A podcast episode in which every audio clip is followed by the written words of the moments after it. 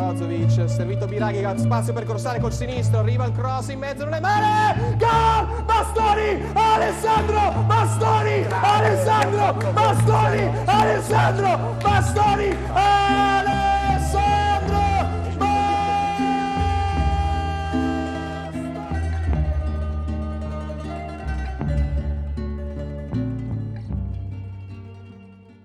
Ja, Sander, we zijn er weer klaar voor. Eh, vrijdagmorgen, kopje koffie hebben we bij de hand. Eh, en we kunnen weer eventjes lekker gaan eh, ja, losbranden over onze favoriete competities. Heb jij een lekkere week achter de rug? Ja, het is een soort vroege vogels dit, hè? Ja, dit is wel heftig. Kijk, Net eh, iets naar je- achter. Als je om, eh, om iets over acht elkaar optrommelt om over Calcio te praten, dan ben je wel met elkaar goed gek. Maar we doen het altijd met veel plezier en we beleven er ook zelf veel plezier aan, dus dat is de voornaamste reden. Maar eh, ja, ik heb wel weer een lekker weekend achter de rug. Ja, goed, voetbal is er natuurlijk geweest. Speelronde nummertje 20 was dat. Yes. Ehm, waar we in Nederland eigenlijk doen, nou, een bekerwedstrijdje, dat doen zo om de maand, ja, om de twee maanden ongeveer, eh, doen ze dat in eh, Italië om de twee weken. Dus we hadden opnieuw een, eh, ja, een midweekse speelronde eigenlijk, Coppa Italia voetbal. Daar natuurlijk ook, ook weer het een en ander gebeurd. Ehm en we moeten er ook nog even bij zeggen, ja, Willem, hij is weg uit Curaçao inmiddels. Maar die gaat gewoon lekker door naar zijn volgende vakantie, want die zit dit weekend bij de, ja, de derby della Capitale tussen Roma en Lazio. Ja, Het kan slechter. het kan slechter. Ik weet niet wat wij verkeerd doen, maar wij zitten Nee, iedere keer eh, in, stoffige hokjes een Wij zitten podcast elkaar in de bochten te wringen om eh, op te nemen. En meneer, de, die zit eerst de drie weken in het zand. En vervolgens gaat hij ook nog lekker eten. eh, richting Italië. Ja, stik jaloers natuurlijk. Maar het is hem gegund. Ja, het is hem absoluut gegund. En hij had de vorige keer wat babbels over Inter. Maar daar komen we vast nog wel over te spreken. Dus, ja, eh, nee, dat, ook dat is eh, hem gegund. dat gaan we zeker doen. Nee, goed, hij is dus zo druk eventjes met, eh, met heen en weer reizen tussen Curaçao en Nederland en Italië. Dat hij even geen tijd heeft gehad om nog een, eh, een minuutje in te spreken om ons te pesten met onze clubjes. Eh, dus dat, eh, dat scheelt. Dus we kunnen het inderdaad even een beetje over, eh, over zijn Inter hebben. Ehm, ja, laten we gewoon eventjes beginnen met eigenlijk de vorige speelronde. Ehm, ik heb toen met mijn grote bek gezegd dat het een hele makkelijke speelronde was om te voorspellen. Ja, ik ehm, was blind eh, meegegaan op al Ja. zijn voorspellingen. Ik weet je, 10 kaarten tegenaan gegooid. en ja, Ja. ik moet nu mijn huis verkopen. ja, snap ik. vrees ik. Want ehm, ja, dit, eh, dit was eigenlijk. eh, we, we zeiden een voorspelbare speelronde. Maar een, het werd een eh, niet zo voorspelbare speelronde. Ik denk Ja, de zo goed als Kees. Kwakman afgelopen week met de KNVB, KNVB-beek had, eh, had voorspeld dat Ajax wel met 7-0 zou gaan winnen van Spakenburg. Ja, En dat er gelijk spelletje zou komen bij Willem II. eh, nou, zo slecht hebben wij het gedaan. Of in ieder geval Ja. ik, want ik begon er natuurlijk mee. de kennis onderscheiden zich. Ja, absoluut. Nou goed, eigenlijk Nee, de enige... Er zijn twee ploegen die zich er wel netjes aan... Of drie ploegen die zich er wel netjes aan hebben gehouden. En de andere drie waarvan ik het toch wel vrij zeker wist dat die zouden gaan winnen. Die eh, ja, hebben het toch laten liggen. Ehm, Grootste verrassing Inter. Ja, absoluut. Nee, laten we eerst eventjes beginnen weer op, eh, op zaterdag. Begin van de speelronde Lazio-Sampdoria. Eh, we hadden daar toen eigenlijk wel allebei gezegd dat Lazio best wel dik zou gaan winnen. En nou, ja, dat is... Het eh, dat- trekje immobile hadden we ook gezegd, toch? Ja, nee, precies. Dus wat dat betreft, we kunnen wel iets soms. Ja. Nou, het was weer schrikbarend slecht wat eh, Sampdoria liet zien. Eh, ze zijn natuurlijk eigenlijk al het hele seizoen... Ja, ze hebben onderaan gestaan. Ze staan nu inmiddels staan ze zestiende geloof ik uit mijn hoofd.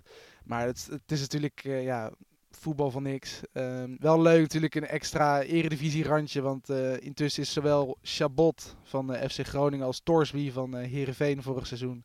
eh, zijn daar gewoon basisspelers. Dus dat is leuk. Maar het voetbal wordt er niet eh, bepaald beter van. Ik weet niet, heb jij de wedstrijd eh, toevallig live gezien? Nee, niet live. Ik heb er wel eh, teruggekeken. Of althans, eh, stukken ervan teruggekeken. Ja, kijk. ehm, Willem heeft het elke keer over eh, Inter als mogelijke titelconcurrent van Juventus. Daar komen we nog wel op. Maar misschien is dat wel gewoon Lazio als grootste concurrent. Die staan virtueel twee punten achter Inter. Hebben nog een wedstrijd te goed, dus die kunnen er gewoon overheen. Dan staan zij op drie punten van Juventus. Ik zeg niet dat zij eh, daadwerkelijk eh, tot het einde mee gaan doen. Alleen Lazio is echt eh, in fantastische vorm. En zijn gewoon drie, vier klassen beter dan Sampdoria. En dan heb ik het niet alleen over een verschil van een Immobile die ze hebben. die altijd scoort en nu ook weer drie keer. Maar ook gewoon op, op de andere posities op het veld zijn ze gewoon zoveel beter dan heel veel andere clubs in de Serie A. En daar is Sampdoria ook één van. Ja, goed, nu elf wedstrijden op rij gewonnen, inderdaad. Het gat is, eh, gat is Ja. klein. En ik denk ook dat gewoon iemand vergeten is waar de uitknop van Immobile zit. Eh, Ja. ze, hebben, ze hebben die inderdaad gewoon begin van het seizoen hebben ze die aangeslingerd. En intussen staat die jongen staat gewoon op 23 doelpunten. En ja, Waar stopt dit? ja, idioot. Nee, goed, ja, wat je zegt, Lazio pas 19 wedstrijden gespeeld. Dus hij heeft ook nog een wedstrijd te goed. Eh, hij heeft zelf volgens mij ook nog één of twee wedstrijden dat hij er niet volledig bij was. Ehm, ja, ik heb er voor de grap eventjes de Higuain-index naast gelegd. De Italiaanse Koendille-index. Ja, eigenlijk wel. En die, zat, die heeft natuurlijk eh, het seizoen 2015-16 eindigde hij op 36 doelpunten. Dat is een eh, record in assoluto, zoals ze dat zo mooi zeggen in Italië. Er is nog nooit iemand die dat beter heeft gedaan. Eh, alleen ergens in 1928 eh, ook iemand 36. Maar op deze manier gaat, eh gaat Immobile er denk ik nog wel overheen. Want hij heeft er nu natuurlijk nog maar 13 nodig. Ja. En hij heeft, ja, wat is het, nog 19 wedstrijden te goed. Dus op zich zou dat natuurlijk wel moeten kunnen. Nou, en, dan is hij, ja, dan is hij misschien de zijn. aller tijden van, eh, van de Serie A. Want vergis me niet, Higuain deed dat bij, eh, Bij Napoli. Bij Napoli. Ehm, nou ja, Napoli kende toen echt een droomseizoen. Wat Lazio nu ook heeft. Alleen, ja, Napoli, dat, van dat seizoen schat ik nog wel iets hoger in dan Lazio van dit seizoen. Ik weet niet of je het daarmee eens bent. Ja, op zich wel, ja. En, ehm, nou ja, misschien is het wel een beetje, een beetje vergelijkbaar qua, qua niveau. Alleen, ehm, ja, ik zal het wel super knap vinden als Immobile dat, eh dat evenaart of eroverheen gaat. Eh, eh, als je zoveel goals maakt bij een Lazio, ja, dan ben je gewoon een weergeloze spits. En ook richting het EK is dat wel lekker, hè? Dat, dat er een Immobile in topvorm is. Ja, nee, absoluut. Ja, goed, hij heeft het bij het Italiaanse elf natuurlijk de laatste nou, maanden, jaren ietsjes minder gedaan. Ja, Eh, natuurlijk niet echt. niet. Ja, dat is wel opvallend natuurlijk, dat er niet echt een onbetwiste spits eh, rondloopt in Italië. Natuurlijk afgelopen tijd geprobeerd met onder andere dus Immobile, met Belotti. eh Quagliarella heeft er vorig jaar nog eventjes gestaan. Ehm, dus dat is eigenlijk de enige positie waar er niet echt één vaste speler is, denk ik, in het nationale team. Ehm, waar, ja, waar je van tevoren al in kunt vullen wie het is. Maar ik denk na dit seizoen kan, Ja, kan ook omheen. Mancini niet meer om Immobile heen natuurlijk. Nee. Ehm ja goed, het stond nu 3-0 eh, voor Lazio na 20 minuten. Eh, toen eh, zagen heel veel Sampdoria-fans erbij al hangen, geloof ik. eh werden er massaal televisies uitgezet in, in Genua. Ook in Ehm, Huizen van Wessem. Ook in Huizen van Wessen, denk ik. De column van straks gaat er helaas niet over. Maar ik denk dat hij nog wel een keer een, een mooi verhaaltje gaat doen over C. Enoa en, en Sampdoria. Want het is natuurlijk best wel een rampseizoen. Ik weet niet hoe lang het geleden is dat beide clubs zo slecht waren in de Serie A. Maar dat weet hij vast nog, nog heel erg goed. Eh, diezelfde heb- dag... ik- eh, ja? Voor, voor mijn gevoel is dat niet zo heel lang geleden eigenlijk. Ik eh, kan mij heugen dat in de recente jaren ook wel is gebeurd dat deze twee met z'n tweeën ver onderin stonden. Maar misschien eh, vergis ik me en komt uh, Juria binnenkort met uh, fact-checking dat dat in 1953 voor het laatst was. Maar ik, mij staat wel iets bij dat het redelijk recent ook het geval was, eerlijk gezegd. Nou goed, mocht er een van de luisteraars mocht, eh, mocht het ook precies weten wie, eh, wanneer dat was, eh, laat het gelijk eventjes weten. Eh, dan hoeven we niet te wachten op, eh, op Jur. Ehm, ja, 5-1 Lazio Sampdoria. Rode kaart ook nog voor eh Chabot, eh, ex-Groningen dus. Die ja, verschrikkelijk slechte wedstrijd in zijn maatje achterin. Omar Colli, eh, vorig seizoen nog vrij prima.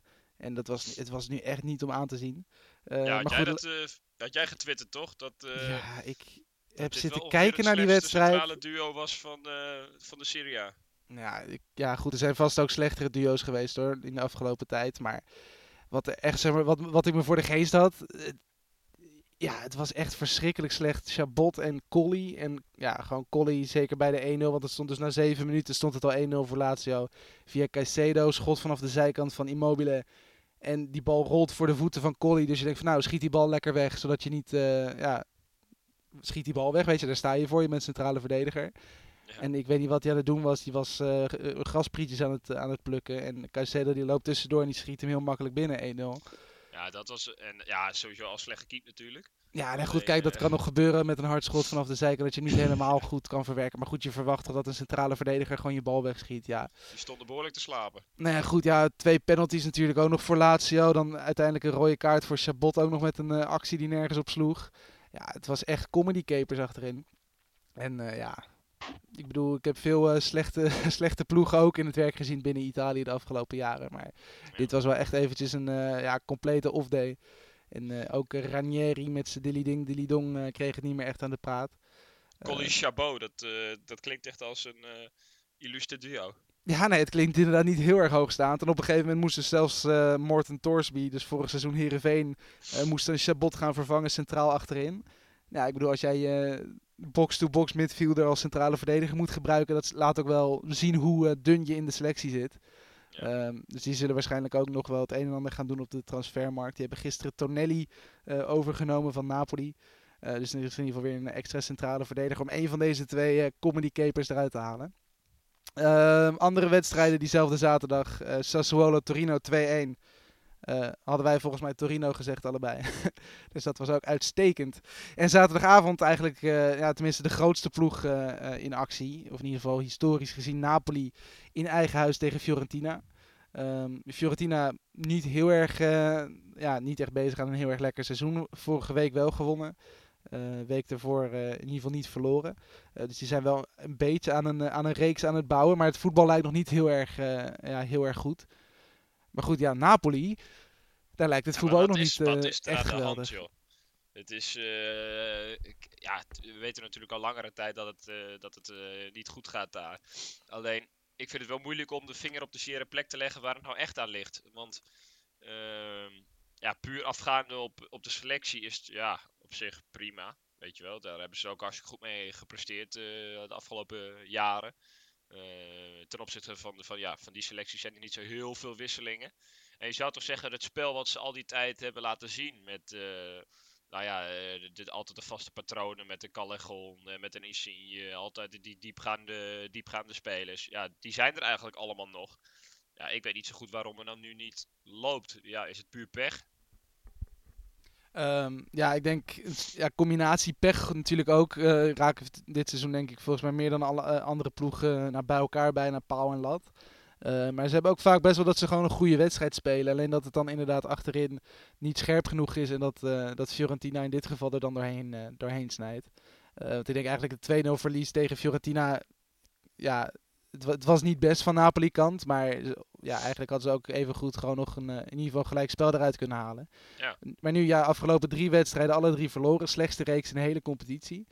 Um, nou goed, er werd al gelijk weer geroepen dat ze in Retiro moesten. Natuurlijk weer op dat uh, oh, befaamde trainingskamp. Wat uh, zo fantastisch. Uh, ja, wat zo, wat zo fantastisch is uitgepakt met Ancelotti. Want eigenlijk begon natuurlijk begin dit seizoen.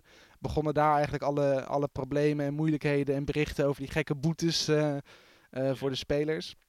Ja goed, uiteindelijk is dat volgens mij heeft het maar een paar uur geduurd. Maar ja, het is inderdaad best wel schokkend hoe, uh, ja, hoe ze achteruit gaan. En zeker nu drie wedstrijden op rij verloren, dat uh, is ook lange tijd geleden. Wel een heerlijke goal van die Vlaovic. Die, ja. ja hij, hij, krult hem echt prachtig in de verre hoek. En hij scoorde ook al een weergeloze goal tegen Inter. Speelt niet heel veel, maar nog een jonge speler. Wel, ja, ja, hij laat af en toe wel zijn potentie zien. Uh, Chiesa scoorde ook, ook wel knap. Heel uh, echt in ja, een fractie van een seconde met links aannemen. Met de punt van, uh, van, zijn, van zijn rechterschoen binnen tikken. Was ook wel fraai. Zie je ook niet zo vaak als dat je op die manier een goal maakt. Ja, dat zag er wat betreft Fiorentina uit wel, weer, wel, weer, wel weer leuk. En zeker natuurlijk ook Chiesa, omdat hij de afgelopen weken toch ook best wel veel kritiek heeft gehad. dat dit eigenlijk natuurlijk ja, toch een beetje zijn seizoen moest worden. Grote man, in ieder geval qua naam, international intussen. Uh, interesse van, uh, van onder andere Juventus uh, kan hij natuurlijk mee schermen. Maar eigenlijk valt dit seizoen ja, nogal tegen. dus dan is het goed dat je inderdaad in zo'n grote wedstrijd tegen ook een grote ploeg toch je stempel kan drukken. Ehm, maar ja, goed. Chiesa is denk ik wel een beetje... Kijk, als je die bij Juventus zou zetten in een nou ja, goed draaiend elftal dan denk ik dat hij nog veel meer zijn potentie kan laten zien. En bij Fiorentina is het toch een speler die een beetje de kar moet gaan trekken. Ja, zo'n speler is het denk ik niet. Ik denk dat het heel moeilijk voor hem is. En uh, hij deed het nu hartstikke goed hoor. Maar ik denk dat als jij hem in een goed draait elftal zet, dat hij nog veel meer kan laten zien. Ja, nee, absoluut. We zijn natuurlijk begin dit seizoen zijn we, uh, wat was het, Fiorentina Inter in februari. Uh, zijn we toen met, met Los Stadio daar naartoe gegaan naar, naar Italië. Maar ik vind dan, daar hebben we hem ook in actie gezien. Speelde een hele goede wedstrijd toen tegen Inter. Maar ik vind het wel meer echt een speler voor op de counter. Um, want goed, kijk, Juventus speelt natuurlijk niet heel erg countervoetbal dit seizoen. Dat was natuurlijk de afgelopen jaren iets meer. Nu met Sarri uh, spelen ze toch iets meer uit balbezit, iets gecontroleerder wat dat betreft. Um, en dan zie je ook wat bijvoorbeeld Bernardeschi uh, natuurlijk werd ja, ook van Fiorentina overgenomen. Die rendeert eigenlijk ook niet. En dat is natuurlijk weer het omgekeerde. Ja. Uh, die eigenlijk natuurlijk juist weer wat beter is in de, in de combinatie en weer misschien iets minder in de diepte. Ehm, dus wat dat betreft, ja, denk ik op dit moment dat Bernardeschi uh, in ieder geval beter bij dat, het voetbal van Juventus past dan een Chiesa. Maar goed, Bernardeschi lijkt ook weer op weg naar de uitgang. En Chiesa lijkt toch op weg naar, naar Juve. Dus ik weet het, ja, duidelijk helemaal niks van. Um, zondag, jouw clubje in actie. Uh, ja. Jij hebt echt een, ja, ik denk wel een emotionele rollercoaster achter de rug dan. Nou ja, uh, het was een hele aparte wedstrijd. Omdat, uh, ja, Milan kwam achter. maakte weer gelijk. Kwam voor. Toen werd het in de, nou ja, vlak voor tijd werd het weer gelijk. Door op kopgoal van Lasagna. En toen kwam toch weer Ante Rebic met een 3-2 twee minuten uh, later. Ja, dat was een redelijk uh, vol San Siro. En ik zat ook een beetje mee te twitteren. Ik zei, nou lekker, sta je, heb je eigenlijk een vol San Siro. Sta je 1-0 achter na 10 minuten. Dus uh, niet echt lekker aan klantenbinding gedaan. Maar uiteindelijk, ja, 3-2 winst. Twee keer Rebic als invaller. Zijn eerste goals voor, voor Milan in de competitie. Ja, hartstikke echte opsteker.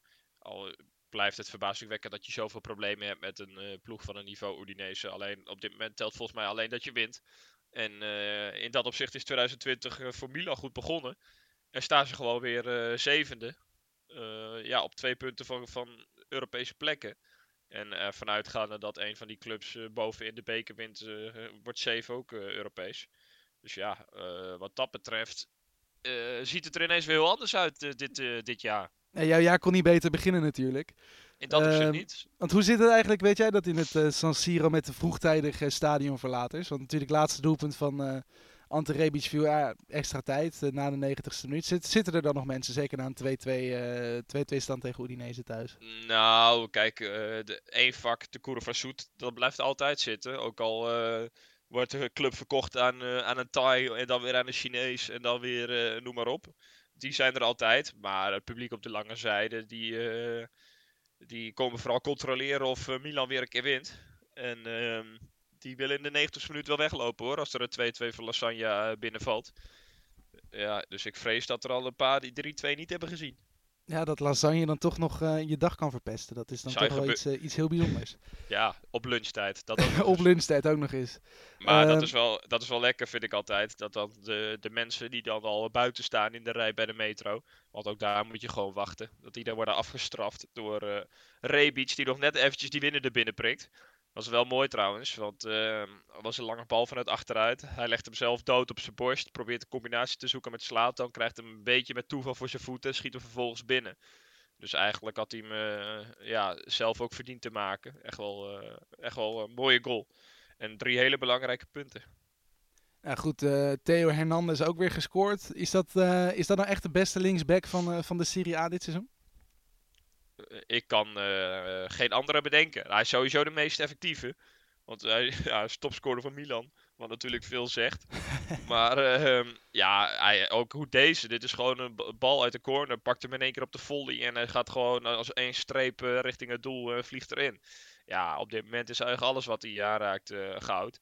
Ja, en dat is toch wel knap van de Maldini's eh, van deze wereld. Dat ze deze op de kop hebben getikt. En uh, het blijkt gewoon een hartstikke goede, waardevolle linksback. Waardoor Rodriguez totaal overbodig is geworden. Dus ja, uh, in het tijdperk Maldini zijn beste aankoop. En goed, en die Ricardo Rodriguez die is inderdaad nog steeds op weg naar de uitgang. Uh, PSV wordt nog steeds genoemd. Venerbahce zelfs zijn afgehaakt vanwege een of ander gek transferverbod. Uh, maar schijnt ook weer terug te zijn, omdat ze... Nou, ze hebben weer een paar spelers verkocht, hè, die Moses natuurlijk. En uh, er zijn er nog wel een. Uh, ze, hadden, er volgens mij, las ik, twee verkocht. Waardoor er misschien toch een financiële ruimte is om alsnog Rodriguez te halen. Dus dat is nog een soap die waarschijnlijk uh, tot einde deze maand gaat duren. Alleen, ehm, ja. voor Milan is het belangrijk dat hij zo snel mogelijk wordt geloosd. Het maakt in principe weinig uit voor Milan naar wie. Alleen de hele Eredivisie hoopt op, hoopt op Rodriguez, zo krijg ik die indruk. Ja, goed, het is natuurlijk in ieder geval weer een attractie erbij bij PSV. Die hebben het ook wel nodig. Uh, hebben we gisteravond gezien tegen NAC Breda in de beker. Uh, ja, goed, over die transfermarkt. Je hebt natuurlijk net eventjes Mozes uh, genoemd, onder andere. Maar ook ja, Paqueta onder andere werd ja, bij Milan gekocht, binnengehaald. Toch vrij veel geld, groot talent. maar de Brazilianen in, in Italië doen het eigenlijk niet heel erg goed meer de laatste tijd. We hebben ook Pedro is naar Fiorentina gegaan begin, begin deze zomer. Die vertrekt nu alweer terug naar Brazilië, naar kampioen Flamengo eigenlijk de enige Braziliaan die toch vrij goed presteert en vrij constant uh, presteert is uh, João Pedro van Cagliari. Ja. Uh, speelde ook op, op zondagmiddag uit, uitwedstrijdje bij Brescia. Cagliari had toen net drie wedstrijden op rij verloren. Een beetje bezig aan de, aan de vrije val die er toch bij, bij zo'n seizoen hoort. uiteindelijk 2-2 dus in de uitwedstrijd bij Brescia. Torre Grossa, hele goede ja, bomber. scoorde vorig seizoen al aardig wat in de Serie B. maakte nu ook zijn eerste twee doelpunten in de Serie A. En dan wordt de wedstrijd toepasselijk ook weer door een ex-Milanista trouwens eh, afgesloten. Mario Balotelli, minuut 81, rode kaart. Ja. Ja. Hij kreeg zijn tweede geel. En uh, ja, ja, een beetje een hele aparte, de, hoge bal. En hij probeert met een soort ommalachtig, probeert hij die bal te verlengen. En iemand, ja, die gaat met zijn hoofd naar de bal, waardoor hij hem raakt. Ja, is het bewust? Ja, ik denk het niet. Is het goed, dat viel ja, mee. dat wel. En daarna tegen de scheidsrechter tekeer gegaan. Want uiteindelijk is die twee keer geel inderdaad nog zelfs omge, omgeturnd tot een directe rode kaart vanwege beledigen van de scheidsrechter. Uh, ja, dat kun je beter niet doen. Zeker, niet met, zeker niet met zo'n reputatie natuurlijk. Nee, het was ook gewoon een domme, uh, uh, dommige actie. Ja, wat moet je ervan zeggen? Uh, gewoon dom. Ja, goed, we hebben het al vaker gehad natuurlijk. Nee, we hebben het al vaker gehad natuurlijk over Balotelli. Maar hij lijkt ook gewoon niet echt te leren van zijn fout. Hij heeft natuurlijk bij iedere, iedere grote club wel een keer een rode kaart gepakt voor een belachelijke overtreding of een ja, idiote uitspraak. Maar je zou zeggen, nu zeker bij Brescia. Je bent natuurlijk al vrij ver afgezakt. Als je ooit bent begonnen natuurlijk bij uh, ja, Inter, Milan, Manchester City. Ja. En dat je dan nu al uh, bij Brescia speelt, uh, want zo oud is hij natuurlijk ook nog niet. Dan zou je zeggen, probeer dan daar in ieder geval aan je gedrag te werken om weer naar boven te gaan. Of in ieder geval naar boven te kunnen kijken.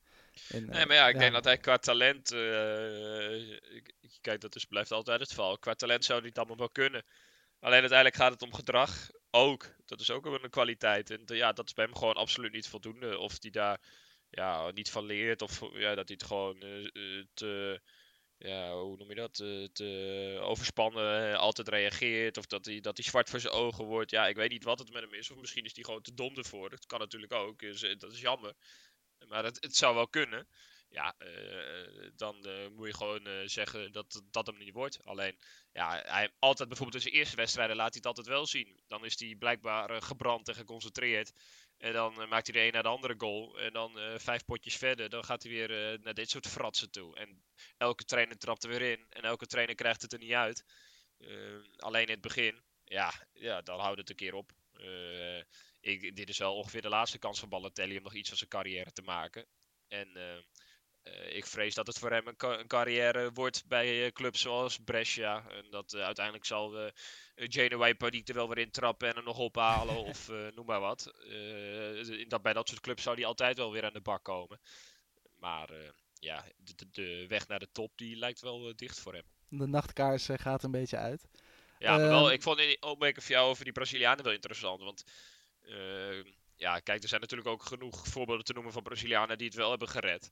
Alleen het blijft gewoon heel moeilijk inschatten. Iemand uit de Braziliaanse competitie, ja, kan die de stap naar Europa zetten? Uh, kan die qua gedrag die stap zetten? Kan die qua discipline? Kijk, in, in Italië wordt toch iets anders verwacht. Dan moet je toch vanuit je systeem spelen en uh, uh, elke dag volle bak trainen. Kijk, als je in Brazilië alleen maar op de Copacabana balletjes staan te, te beach voor volleyballen of voetballen en uh, tijdens de wedstrijd hoef je niet mee te verdedigen en je staat alleen maar uh, aan te vallen. Ja, ja, dat kan niet in Italië, want dan uh, word je eruit gehaald. En ik kan me ook wel voorstellen dat als jij in je eentje vanuit Brazilië komt, dat dan het leven in Italië heel erg wen is. Dat je met zonder familie, zonder vrienden. Ja, niet iedereen kan die stap zetten. Er zijn ook genoeg veel voorbeelden, wat ik zei, van spelers die dat wel hebben gekund. Die heel, een hele mooie carrière in Europa hebben gehad. Maar het valt me altijd wel op dat dat nooit heel lang duurt. Ronaldinho ook.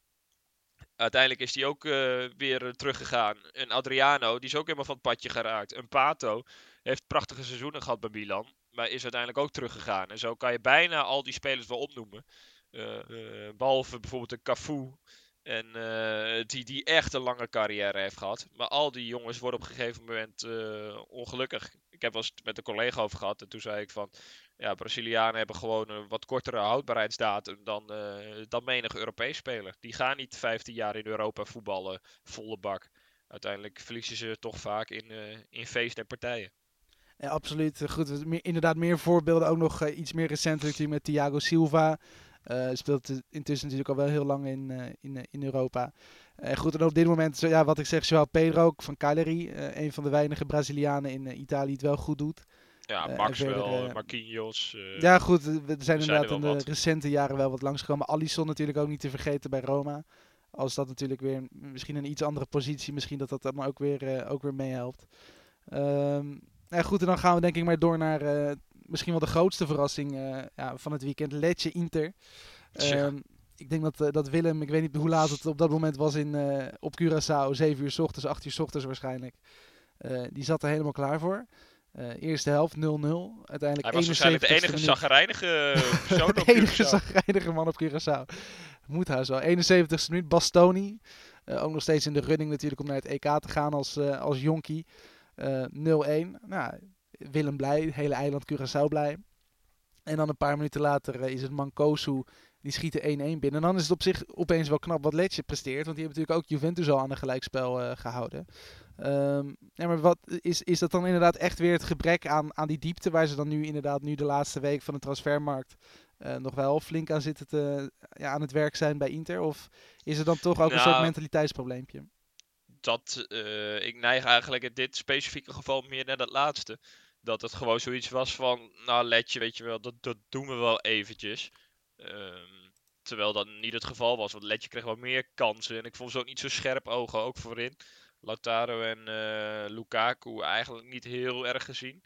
De, de kansen moesten toch wat meer van het middenveld komen. Ja, volgens mij heeft Inter gewoon een hele slechte wedstrijd gespeeld. En dat uh, heeft ze in dit geval even de kop gekost. En het zijn wel hele dure punten die je laat liggen. Ze hadden trouwens over Letje. Die hebben natuurlijk ook gewoon gelijk gespeeld bij Milan uit. Uh, ja, het begint toch een beetje een soort van reuzendoden te worden. Alleen of dat puur kwaliteit is of ook uh, vooral onderschatting van de grotere clubs. Ik denk dat dat uh, voornamelijk meespeelt. Ja, het zal inderdaad voornamelijk het tweede zijn. Uh, toch een paar leuke spelers om er even uit te lichten bij Letje. Onder andere Petriccione. Uh, de nummer 4 centrale middenvelder wordt de Italiaanse, of in ieder geval de Zuid-Italiaanse Modric genoemd. Niet specifiek vanwege zijn voetbalkwaliteiten, maar vooral voor vanwege zijn uiterlijk. En ja, goed, voorin ook weer een ex-Milanista, Gianluca Lapadula. Uh, heeft volgens mij bij Milan anderhalve wedstrijd gespeeld. Dat is niet, is niet veel. Hij heeft wel één mooie goal gemaakt met zijn hak. Volgens mij was het bij Genoa. Ik kan me vergissen. Maar die is op YouTube nog wel even het opzoeken waard. Want dat was wel echt een hele fraaie. Maar voor de rest heeft hij er heel, heel weinig van gebakken. Deed wel altijd zijn best. Nee, ik zie inderdaad nu 27 wedstrijden. Toch nog 8 doelpunten in drie seizoenen nou, geleden intussen ook alweer. Dat is niet ehm, slecht hoor. Op zich is dat uh, natuurlijk voor een, een, spits bij Milan is dat helemaal niet slecht. Zeker naar de, kijken naar de recente uh, geschiedenis daar. Uh, die ja, op het doel maar... staat, die Gabriel is ook van Milan. Ja, nee, klopt. Nee, goed, ja, verder, ja, Inter, je zegt het net al, als laatste dat oefenwedstrijd, of de, die inhaalwedstrijd tegen Verona nog wint, dan staat Inter eigenlijk gewoon derde. Um, ja, wordt natuurlijk het hele seizoen eigenlijk al gedaan alsof Juve Inter, alsof dat een grote concurrentiestrijd is. Nu Lazio mag daar eigenlijk ook bij. Maar is dan misschien, zijn we ook weer niet iets te vroeg te positief geweest over Inter?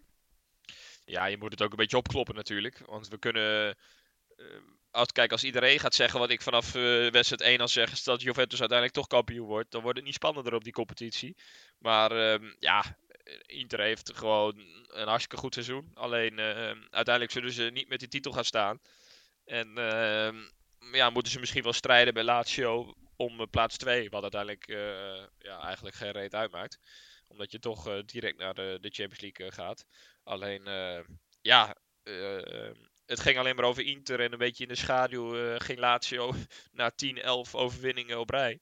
En nu kan Lazio er gewoon overheen. En ehm, is in ieder geval papier Lazio eventjes de grootste concurrent. Maar ik denk uiteindelijk dat het uh, ja, Juventus kampioen wordt en dat dan Inter en Lazio uh, gaan strijden om, uh, om die plaats 2. Ik denk dat die meer van elkaars niveau zijn dan Juventus en Inter of Juventus en Lazio. En goed, en verder die dag op, op de zondag ook nog Genoa tegen Roma 1-3. Dat hadden we dan allebei wel goed voorspeld dat, dat Roma daar wel zou gaan winnen. Ehm, en we, ja, we hebben de maandag, eh, eh, ik bedoel de zondag nog afgesloten met, met Juve tegen Parma. Opnieuw twee keer Cristiano Ronaldo. Ah, hij is wel ook, klaar, hè, eh, die Ronnie. Ja, die kan er niks meer van over de heel, zoals Willem een paar Nee. maanden geleden zei. Maar ja, dat is gewoon zo bijzonder. En intussen, ik weet niet hoeveel wedstrijden op rij gescoord. Ehm, afgelopen week in de, in de Coppa Italia ook weer gescoord. Volgens mij dus in ja, gigantisch veel verschillende competities waarin hij nu een doelpunt heeft gemaakt. Eh, het is de eerste keer in zijn carrière dat hij in iedere wedstrijd, eh, eh, tenminste in de eerste wedstrijden van een seizoen, allemaal weet te scoren. Of van een kalenderjaar, sorry. hij is Ehm, misschien niet meer zo goed als in zijn beste periode, maar hij is minstens zo scherp als in zijn Ja, hij is minder periode. aanwezig inderdaad over, het, over de 90 minuten. Maar als hij een kans krijgt, dan, dan ligt hij erin. Hij heeft nu Ehm, vier keer op rij gescoord. D- ja, vier wedstrijden op rij. Daarin heeft hij zeven goals gemaakt. Ja, het is, eh, het is ongelooflijk eigenlijk wat hij, eh, wat hij doet. Hij heeft alleen Ehm, tegen Lazio in de, in de En Supercup de niet Supercoppa inderdaad. Maar goed, in de competitie eh, een hele hoop op rij. Even kijken, het zijn er zeven wedstrijden op rij. en dan maakt hij er ook gewoon twee keer twee keer en, en één keer het, een hat-trick. Eh, ja, dat is heel bijzonder. 2-1 dus voor Juventus tegen, tegen Parma. En we hebben dan eigenlijk de speelronde afgesloten. Niet op, een, op de zondagavond, maar op de maandagavond. Met nog een gigantische verrassing. Ehm, Atalanta tegen Spal. Nou ja, Spal kan er eigenlijk het hele seizoen echt helemaal niks van. Ehm, komen op een gegeven moment na een kwartier voetbal op 1-0 achterstand. Eh Josip Ilicic, de man met de mooiste linkervoet van, eh, van het zuidelijk halfrond. Of nee, het zuiden van Europa, niet het zuidelijk halfrond. Ehm, met de hak eh, tikt hem binnen. 1-0 voor Atalanta. Dan denk je van nou, het wordt weer zo'n zo'n avond 5, 6, 7-0. Want dat heeft Atalanta natuurlijk al een paar keer gedaan dit seizoen. Wel een heerlijke goal hoor. Ja, en dan uiteindelijk Spal 1-2. En mag jij raden waarbij de doelpuntenmakers eh, zijn opgeleid? En dat is weer bij eh, AC Milan. Het is toch grappig dat ze overal worden opgeleid, overal presteren, behalve bij Milan. Maar eh, ja, inderdaad, Petagna scoorde. En uh, ja, weet je, ik vind het wel heel erg knap dat zo'n Spal, wat eigenlijk al virtueel is gedegradeerd, dat die dan gewoon weer bij Atalanta weer. Ja, is dat dan ook puur onderschatting? Ja, ik neem aan van wel. Goed, Spal stond natuurlijk helemaal onderaan aan het begin van de speelronde. Hadden toen uh, 12 punten. Uh, zelfs dus nog onder Genoa en uh, in Brescia. Uh, ja, en die gingen daar inderdaad ook naartoe. Want het eerste, ja, zeker de eerste helft was eigenlijk alleen maar voor Atalanta. Had misschien al wel inderdaad 3-4-0 kunnen en misschien wel moeten staan. En dan zeker na rust, dan zie je van, ja, Spal staat pas 1-0 achter. Waarom gaan we niet gewoon proberen? En eigenlijk in een tijdspanne van, wat is het, 5, 6 minuten. Uh, twee hele knappe goals van, uh, van Petagna en uh, van Mattia Valotti. En dan sta je opeens achter als Atalanta. Nou, slot offensief, alle, alle lange mensen erin. Muriel er nog bij. Dus met twee spitsen, ook met Zapata die daar nog voorin liep. Voorzetten vanaf de zijkant van Goosens en, en Hatenboer vanaf de andere kant. Maar ja, hij ging er niet meer in. Goed, goed gekiept ook van de Spaldoelman. die een verleden heeft bij, bij Atalanta, Berisha. Um, en dan staat uh, Genoa nu opeens laatste, tot uh, grote vreugde van uh, meneer Van Wessem. Um, ja, en op zich lijkt nu ook die, die hele degradatiestrijd weer spannend. de laatste vijf van de competitie zijn Sampdoria op 19, Lecce 16, Spal 15, Brescia 15 en nu Genoa 14. Dus ook ja. daar zal het nog wel eventjes stuivertje wisselen worden de komende, de komende weken. Ja, dat is hartstikke leuk voor ons, voor de competitie. Daar onderin gaan nog wel wat gekke dingen gebeuren, denk ik. En goed, je hebt vorig seizoen hebben we het natuurlijk ook over gehad wie er, uh, wie er zouden gaan degraderen. Wil je nu een uh, voorzichtige voorspelling doen? Nou, Spal, sowieso. Uh, Genoa. Ik denk dat ze er nu toch een keer niet aan ontkomen. Al zijn ze op de transfermarkt weer behoorlijk actief. Um, en ja, ik denk uiteindelijk Letje. Ja. De reuzendoden. De reuzendoden. Dat zou wel zonde zijn natuurlijk. Ook ja. een van de weinige ploegen natuurlijk uit het zuiden van, uh, van Italië. Um, goed, we zullen, we zullen zien wat het, uh, wat het gaat worden. Ja, het zullen waarschijnlijk ook inderdaad die ploegen worden. Um, ik zie Sampdoria uiteindelijk toch nog wel iets naar boven, naar boven gaan. En dan zijn het inderdaad Lecce, Spal, Brescia en Genoa waartussen het zal gaan. En ik denk qua selecties, als je ze naast elkaar legt, heeft Genoa natuurlijk de beste papieren. Um, en goed, daarna Brescia. Dus een van die twee zal er nog wel bovenop komen. Maar ja, Genoa verdient het ook eigenlijk zeker op basis nu van de laatste seizoenen om te degraderen. Al is dat natuurlijk ook zonde voor uh, ja, Lasse Schöne, voor uh, Cleonise en, uh, en alle bekende jongens die daar lopen. Um, maar goed, ja, het is misschien wel tijd voor Genoa om nu een keer naar de Serie B te gaan. Ehm, over die Serie B gesproken. eh, we hebben weer een prachtig e-mailtje gekregen van onze, onze goede vriend. Onze ja, vriend van de show, Thijs Bergsma. Ehm, Thijs, Thijs, hij schrijft... eh, Heren, ik doe nog steeds niet aan Twitter, Instagram of Facebook. Die mensen zijn er ook nog. Maar hij heeft desalniettemin een vraag. Hij had eventjes naar de stand gekeken in de Serie B. En hij vond het ongelooflijk spannend. Ehm, Empoli eh, speelde vorig seizoen goed voetbal in, de- in de Serie A. Degradeerde toch op de laatste speeldag. Eh, staan bijna onderaan. Eh, moeten om de, eh, ja, op dit moment staan die op een plek voor eh, de degradatie-playoffs. Maar wat is nou eigenlijk het geheim van zo'n spannende competitie? Want ook bovenin, afgezien van de nummer 1, staat iedereen heel dichtbij. Ehm, en hoe schatten wij die, ja, die promovendi en de degradanten in? Wie gaan er degraderen naar de Serie C en wie gaan er promoveren naar de Serie A? Hashtag voorspelling. Ehm, nou goed, ik denk wij dat zijn er even ingedoken. het, het tijd is voor Thijs Bergsma om er eventjes voor te gaan zitten. Ehm, ja, wat we zeggen, Benevento eerste. Die staan op 47 punten. Nu al 12 punten los van de nummer 2. Dus dat lijkt me een hele makkelijke voorspelling. Die durf ik zelfs wel aan te Ja. gaan na afgelopen weekend. De heksen. Eh, de heksen, ja, prachtige Pipo Inzaghi, opnieuw ex-Milan. ehm, die daar helemaal bovenaan staat. En dan blijkt Inzaghi een uitstekende Serie B-trainer te zijn. Nou ja, Ehm, Benevento heeft eh, Milan destijds erg veel pijn gedaan. Dus wat mij, in de betreft, laatste minuut kan ik me herinneren. Wat mij betreft promoveren ze niet. Maar eh, met, met 12 punten los gaat dat, eh, kan je die vast opschrijven. Dat is wel een, eh, een safe bet. Nee, het is heel bijzonder. 20 wedstrijden gespeeld, 14 gewonnen, pas eentje verloren. Nou, ook na 20 wedstrijden pas 10 de- tegendoelpunten. Een van de beste verdedigingen van heel Europa. Met 12 punten los. Pipo Inzaghi aan het roer, daar doet het, doet het dus goed. Verleden heeft hij natuurlijk ook gehad in de Serie B bij Venetia. Daar toen ook de promotie-playoffs mee gehaald. Toen net eh, promotie naar de Serie A misgelopen. Maar het is toch wel bijzonder dat dan inderdaad weer dan... Bij Milan is het natuurlijk niet echt gelukt met eh Inzaghi. Tussendoor na zijn Venetia-periode bij Bologna eigenlijk ook door de mand gezakt. En dan is hij nu weer terug in de Serie B bij Benevento. En dan is het opeens weer de beste trainer van de hele competitie. Nou Eh, ja, dat is eh, toch wel Pipo. Inzaghi kan natuurlijk wat steun halen aan het feit dat eh, bijna elke trainer bij Milan het niet eh, lukt. Misschien heeft het toch ook iets met de druk en de verwachtingen, et cetera, te maken. Of is hij misschien ook ehm, nou, nog iets te onervaren voor een, eh, een eh, functie bij die club? Want blijkbaar doet hij wel iets goed. Want wat je zegt, ja, bij kleinere clubs presteert hij eigenlijk altijd wel met Venetia, nu met, eh, met Benevento. Dus blijkbaar doet hij toch wel iets goed. Blijkbaar kan hij toch wel iets. Alleen is hij nog niet goed genoeg voor, voor Milan. Ja, of voor een niveau van die club. Maar ik denk dat als je hem bij, nou ja, noem een Fiorentina zet. Ik denk dat hij het daar ook prima kan doen hoor. En eh, ja, goed, de andere promovendi, tenminste de ploegen die nu eh, vrij hoog staan. eh, onder andere Pordenone en, en Crotone. We hebben het al een paar keer, Thijs Bergsma is eh, vervent kijker blijkbaar van de Serie B. Ja, we, hebben mooi al hoor. keer- we hebben het al een keer eerder gehad over de meest ja, interessante ploegen om te volgen binnen die Serie B. En toen zijn we onder andere ook op Pordenone gekomen.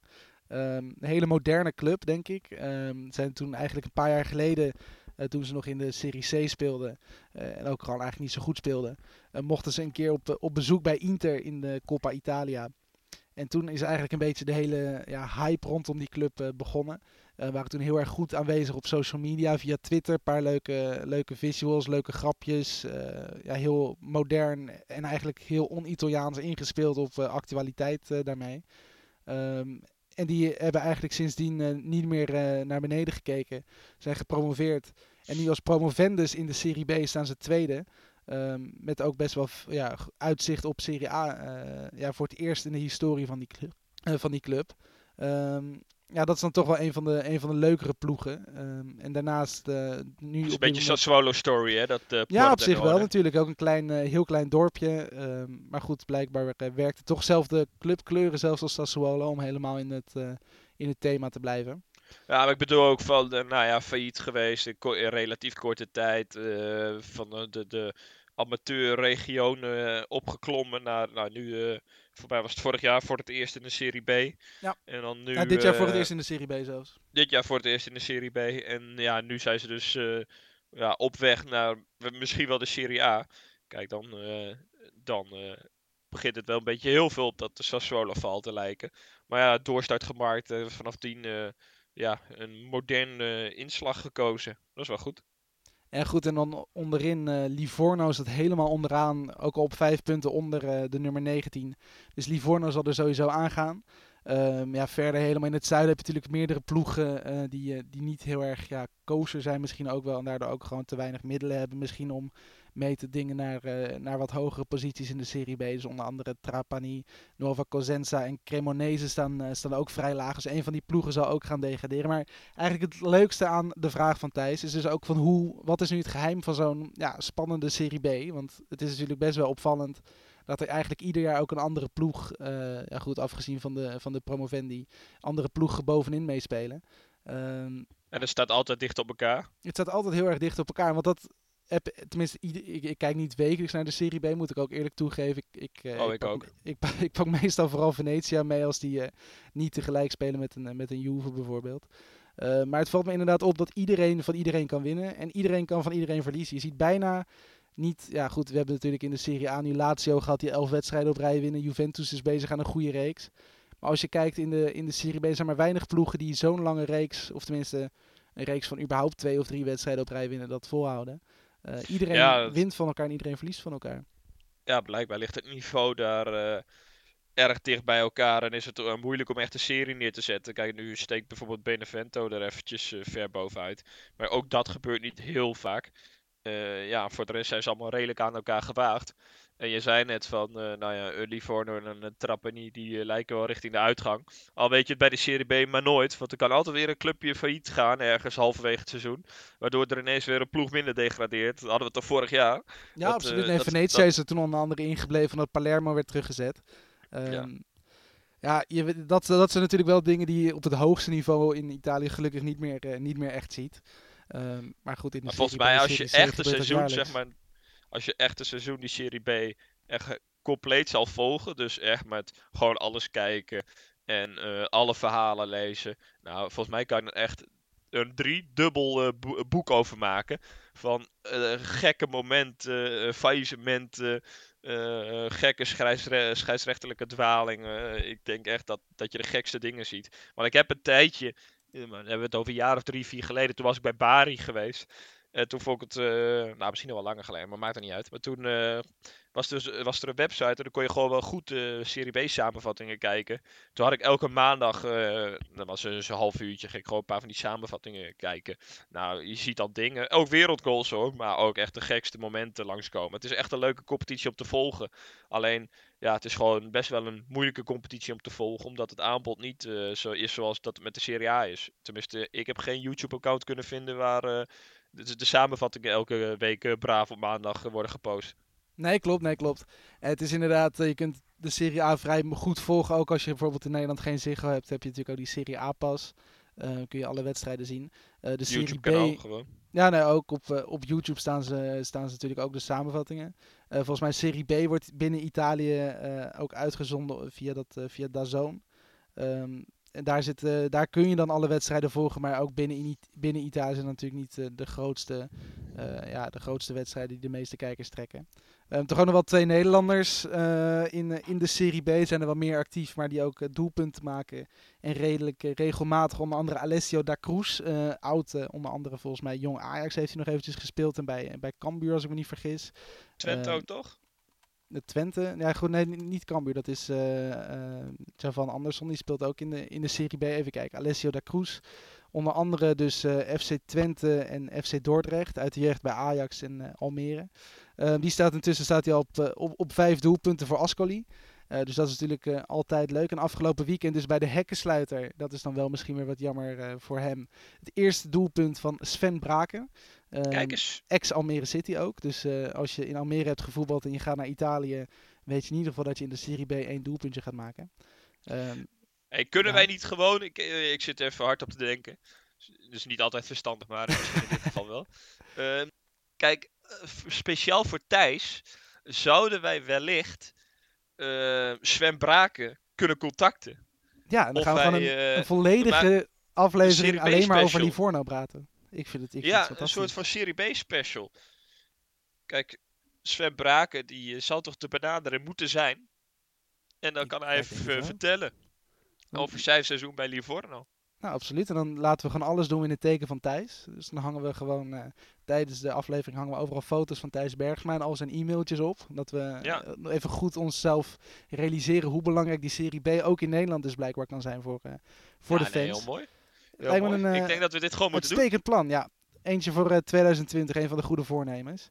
Ehm nou, Praat jij rustig door. Ik stuur Sven Braken vast een berichtje.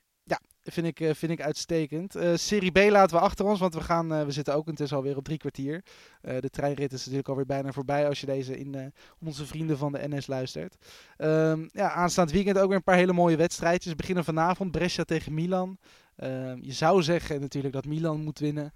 Maar goed, het blijft toch wel Milan en het, eh, ja, het blijft toch de Serie A. En blijkbaar is dat dus eh, ja, heel Dit erg is- eh, Dit onvoorspelbaar. is wel echt zo'n pot, weet je wel. Nu denkt, nou ja, als ik op mijn timeline afga met de Milanisti, denkt iedereen van, nou, dit jaar is even lekker begonnen, zeg.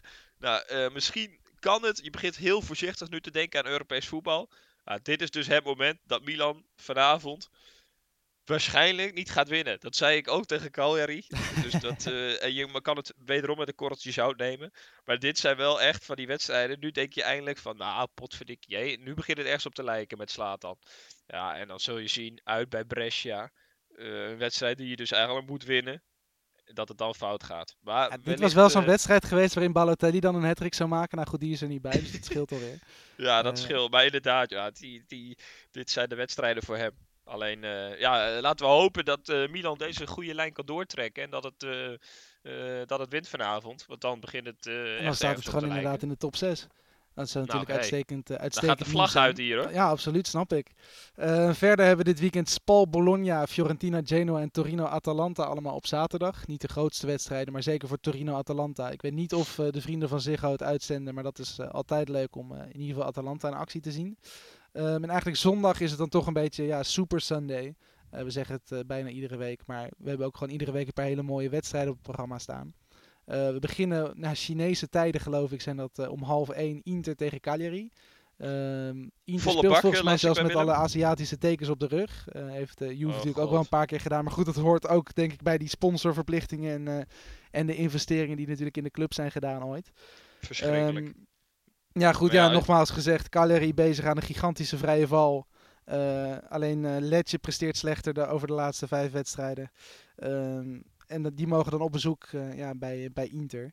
Ehm, ja, vanwege die Chinese tekens kunnen ze, hebben ze wel Moses en Ashley Jong kunnen halen. Dus ja, het zal het allemaal wel waard zijn. ja, het begin van die breedte is er inderdaad, is er inderdaad nu al gekomen. Transfermarkt hebben we nu deze week eventjes iets minder belicht. Maar goed, onder andere Inter inderdaad, dus, eh, dus Moses en Ashley Young, allebei uit, eh, uit Engeland. Al is eh, Moses natuurlijk via Fenerbahce gekomen. Dat is dan toch wel weer opvallend dat Conte dus eigenlijk zo ja, onder de indruk is geweest ook van zijn, van zijn Premier League periode. En ook misschien van de mentaliteit van de spelers daar. Dat eigenlijk iedereen die nu aan, aan Inter wordt gelinkt. Ja, wat Ashley heeft hij nodig op Moses, links en rechts? Eriksen, Giroud. Dat Ja, het allemaal bizar. natuurlijk jongens zijn uit de, uit de Premier League. Ja, hij heeft natuurlijk gewoon topfitte gasten nodig die 14 kilometer per wedstrijd eh, rennen. Nou ja, die Moses blijft maar gaan. En die Ashley Jong, eh, die zie ik ook alleen maar rennen. Alleen, eh, ja, ik, ik hoef ze niet per se in een positiespel te hebben. Alleen Inter speelt ook dat niet echt. Tenminste, niet via die zijkanten. Dus ja, ik, het zou me zo weer kunnen, weet je wel, dat dit twee hele geslaagde aankopen zijn. Het zou ook kunnen dat eh Conte zichzelf een beetje begint te overschatten nu. En dat het twee gigantische floppen worden. Alleen, eh, ik eh, denk eh, optie 1 dat dit voor Inter wel weer zeer bruikbare versterkingen zijn. Ja goed, en deze wedstrijd durven dan misschien ook wel te voorspellen dat Inter wel gewoon thuis gaat winnen van Cagliari. Dur- durven ja. we het? Ja, dat durf Dat durven we het. Oké, nee, prima. Daarna om drie uur, je kunt lekker blijven zitten de hele zondag. Verona tegen Lecce. Borini, natuurlijk afgelopen weekend tref zeker. Mag het nu tegen Lecce proberen. Eh, dan Sampdoria, Sassuolo en Parma Udinese ook om drie uur. Dus dat zijn niet de, ja, de grootste wedstrijden. Maar op hetzelfde moment speelt volgens mij eh, Ajax en Anderlecht en eh, weet ik veel, NAC Breda spelen ook allemaal. Dus dan heb je misschien heel eventjes tijd om te gaan, om te gaan zappen. Maar om, om zes uur moet je er weer klaar voor zitten met het bord op schoot. Of nou, misschien nog niet om zes uur, maar in ieder geval tijdens etenstijd Roma tegen Lazio. En ja, dat is natuurlijk een, een heerlijk potje. Willem is er dus, zoals, zoals gezegd. Ja, Ja, dat is dan lekker, toch wel, eh, toch wel lekker de nummer 4 tegen de nummer 3. Eens kijken hoeveel Chiro Immobile er nu weer gaat maken.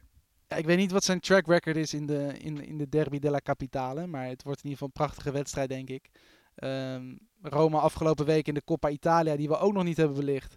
eh, uitgeschakeld door, eh, door Juventus. 3-0 bij rust. En die vielen eigenlijk best wel. ja, het viel best wel mee qua spel. Maar qua stand is het toch best vrij heftig uitgepakt. Dus die liggen uit de beker. Kunnen zich ook volledig focussen op die competitie waar ze nu vierde staan. En op zich ook gewoon nog, eh, nog mee kunnen doen om die plekken daarboven. Want eh, ja, het gat is nu zeven punten. Eh, maar het voetbal is, eh, is op zich wel, eh, wel redelijk. Ehm, en goed, ja, Lazio wil die, eh, wil die reeks van elf wedstrijden op rij natuurlijk eh, uitbreiden. Dus dat wordt denk ik eh, misschien wel de mooiste wedstrijd van het weekend. Ehm, durf jij iets te zeggen over die wedstrijd? Ehm, sorry Willem. Ik, eh, of eh, Wesley, ik zat net even een berichtje te tikken naar eh Sven Braken. Ik heb hem bij deze uitgenodigd voor, Uitstekend. voor de Lo Stadio podcast Serie B special. Ehm, maar ehm, het ging over Roma, Lazio en Napoli Juventus. Ja. Ik denk dat ehm, eh, Lazio de... ja, ik- oh man. ik denk dat dat een gelijk spelletje wordt. Omdat ik niet verwacht dat Lazio moet een keer gaan morsen. Komt natuurlijk steeds dichterbij. En eh, een derby eindigt bijna altijd gelijk. En Napoli-Juventus, ja, Napoli, dat is in zo'n negatieve spiraal. Ondanks dat ze in de beker eh, wel hebben gewonnen. Mm, ja, ik denk gewoon dat Juventus veel te goed is. En dat eh, Ronnie daar ook gewoon weer gaat scoren natuurlijk. Ja, goed, in Dus ieder ik- geval ja, ik- prachtige... ik denk- Ik denk echt, eh, dat, dat, ik denk eigenlijk een zeer makkelijke overwinning. 0-3. Nou, dat Ah, teken ik 0-2. voor. 0-2. 0-2, oké, 0-2. Ja, prachtige wedstrijden inderdaad om het weekend mee af te sluiten. Roma en Lazio allebei dus uitgeschakeld in de beker. Kunnen nu alles eh, op, eh, op de competitie zetten. En Napoli en Juventus allebei gewonnen in de beker van Roma en Lazio. Eh, die mogen het weekend dus afsluiten. Kwart voor negen. De return of Sarri. Eh, stond vandaag heel groot ook volgens mij op de voorpagina van de, van de Corriere was het denk ik. Of de Gazzetta dello Sport. Ja, Sarri tegen Sarri. Ehm, nou goed, het Sarri-voetbal, de Sarri-bal is bij Napoli een beetje verdwenen. En bij Juventus eh, wordt, het, wordt het er eh, uiteindelijk toch een klein beetje ingeslepen. Dus dat is eh, een prachtige wedstrijd om mee af te sluiten natuurlijk. Ehm, ja, ik denk dat dit het wel is. We zitten op, op meer dan 50 minuten. We hebben veel te lang lopen lullen over alles. Ehm, ja, we zijn nu eindelijk wakker. ja, we zijn nu wel wakker. Het kopje koffie is er inmiddels lekker op. Ehm, nou goed, we hebben dus een prachtige speelronde voor de deur. En daar sluiten we hem dan denk ik, eh, denk ik maar mee af. Vergeet ook niet naar de andere podcasts te luisteren eh, van FC Afkikken. Eh, onder andere de Pantelic podcast. Dat zal waarschijnlijk gaan over uh, Nachi Unuvar. De PCV-podcast. En dat zal waarschijnlijk gaan over de, over de malaise in Eindhoven. En luister ook gewoon naar alle andere podcasts van, van de mannen van FC Afkikken. Dan zien wij elkaar volgende, ja, volgende week weer terug. We moeten eventjes En kijken. de Serie B-podcast. Wanneer precies? Ik weet niet of dat volgende week al is met, eh, met Sven Braak en Livorno in, de- in de aanbieding. Eh, maar hij komt, eh, ja, je hebt het gehoord, zeker in de pijplijn. Eh, volgende keer hopelijk ook onze, ja, hoe gaan we hem noemen, Reis, reiziger weer terug, Willem Haak. Ja, Ehm, hij is... het zou leuk zijn als we hem ook nog een keer Hij spreken. mag zich eens wel even voorstellen weer. Ja, nee, precies. Ik ben benieuwd hoe bruin hij dit keer is. Hij moet, hij Ehm, ze nog wel even weer verdienen, want... poh. Ja, een paar goede voorspellingen erin gooien en dan, dan ge- vergeef het wel, vergeef het hem wel weer. Ehm, ja goed, dat was hem denk ik voor deze week. En we sluiten zoals iedere week weer, eh, weer af met een eh, prachtige column van uh, Juriaan van Wessen. Eh, dus nog niet over Sampdoria en nog niet over Genoa. Maar we sluiten deze podcast af met een ja, terugblik eigenlijk op Inter tegen Cagliari. Tot de volgende. Dit weekend staat Inter Cagliari op het programma. 50 jaar geleden was dit een echt een topduel in San Siro. Dit is misschien wel de mooiste wedstrijd die Cagliari ooit heeft gespeeld. Club was net kampioen geworden en ging als koploper op bezoek bij een van de uitdagers. Het was ook een duel van de hofleveranciers van de nationale ploeg die in Mexico vice-wereldkampioen was geworden. Binnen 25 minuten stond het 2-0 voor de Sarden. Gigi Riva maakte beide goals. De eerste uit een indirect vrije trap, waarbij hij de bal zo hard raakte dat zelfs de camera's het schot niet konden waarnemen. Na de tweede treffer liep Sandro Mazzola op zijn ploeggenoten van de nationale ploeg af met het verzoek: Gigi, doe even rustig aan, anders breekt hier morgen de pleuris uit. Cagliari won uiteindelijk met 3-1. De wedstrijd werd legendarisch omdat de volgende dag de Italiaanse meesterjournalist Gianni Brera Gigi Riva omschreef als rombo di tuono. Een rollende donder, zoals die vooral in het hoge bergte voorkomt. Het werd de bijnaam van de spits. Wedstrijd wordt ook beschouwd als de laatste van het grote Cagliari. De club was een serieuze kandidaat om Feyenoord op te volgen als Europacup-winnaar en werd in het weekblad 1-0 beschouwd als de belangrijkste concurrent van Ajax om in dat seizoen de Europacup te winnen. Echter drie dagen na deze triomfantelijke wedstrijd in San Siro brak Gigi Riva zijn linkerscheenbeen bij een interland in Oostenrijk. Op dat moment brak de ziel van Cagliari.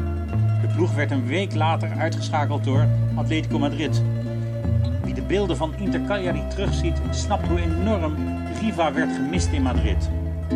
24 jaar later troffen beide clubs elkaar in de halve finale van de UEFA Cup. Cagliari was uit het niets opeens daar, waar het met Riva nooit was gekomen, door in de kwartfinale Juventus uit te schakelen. Julio Cesar Deli Valdés was de held. Een spits uit Panama die via Uruguay op het eiland terecht was gekomen. Een hele mond vol, die naam. Maar wel een speler om nooit te vergeten. En in dat team speelde ook Max Allegri op het middenveld. Cagliari won thuis met 3-2 van Inter. En de winnende goal in de slotfase leidde tot een enorme ontlading in Sant'Elia. Maar twee weken later zou Inter een einde maken aan de droom. Een goedkoop gegeven strafschop brak de ban. Hij werd benut door Dennis Bergkamp en daarna schoten Nicola Berti en Wim Jonk Inter naar de finale, die het uiteindelijk ook zou winnen van Casino Salzburg. Inter Cagliari is dit seizoen weer een duel van twee clubs met ambities. En ook nog de terugkeer van Ratja Nangolan in San Siro. Maar de Riva van dit moment speelt bij Inter, Romelu Lukaku.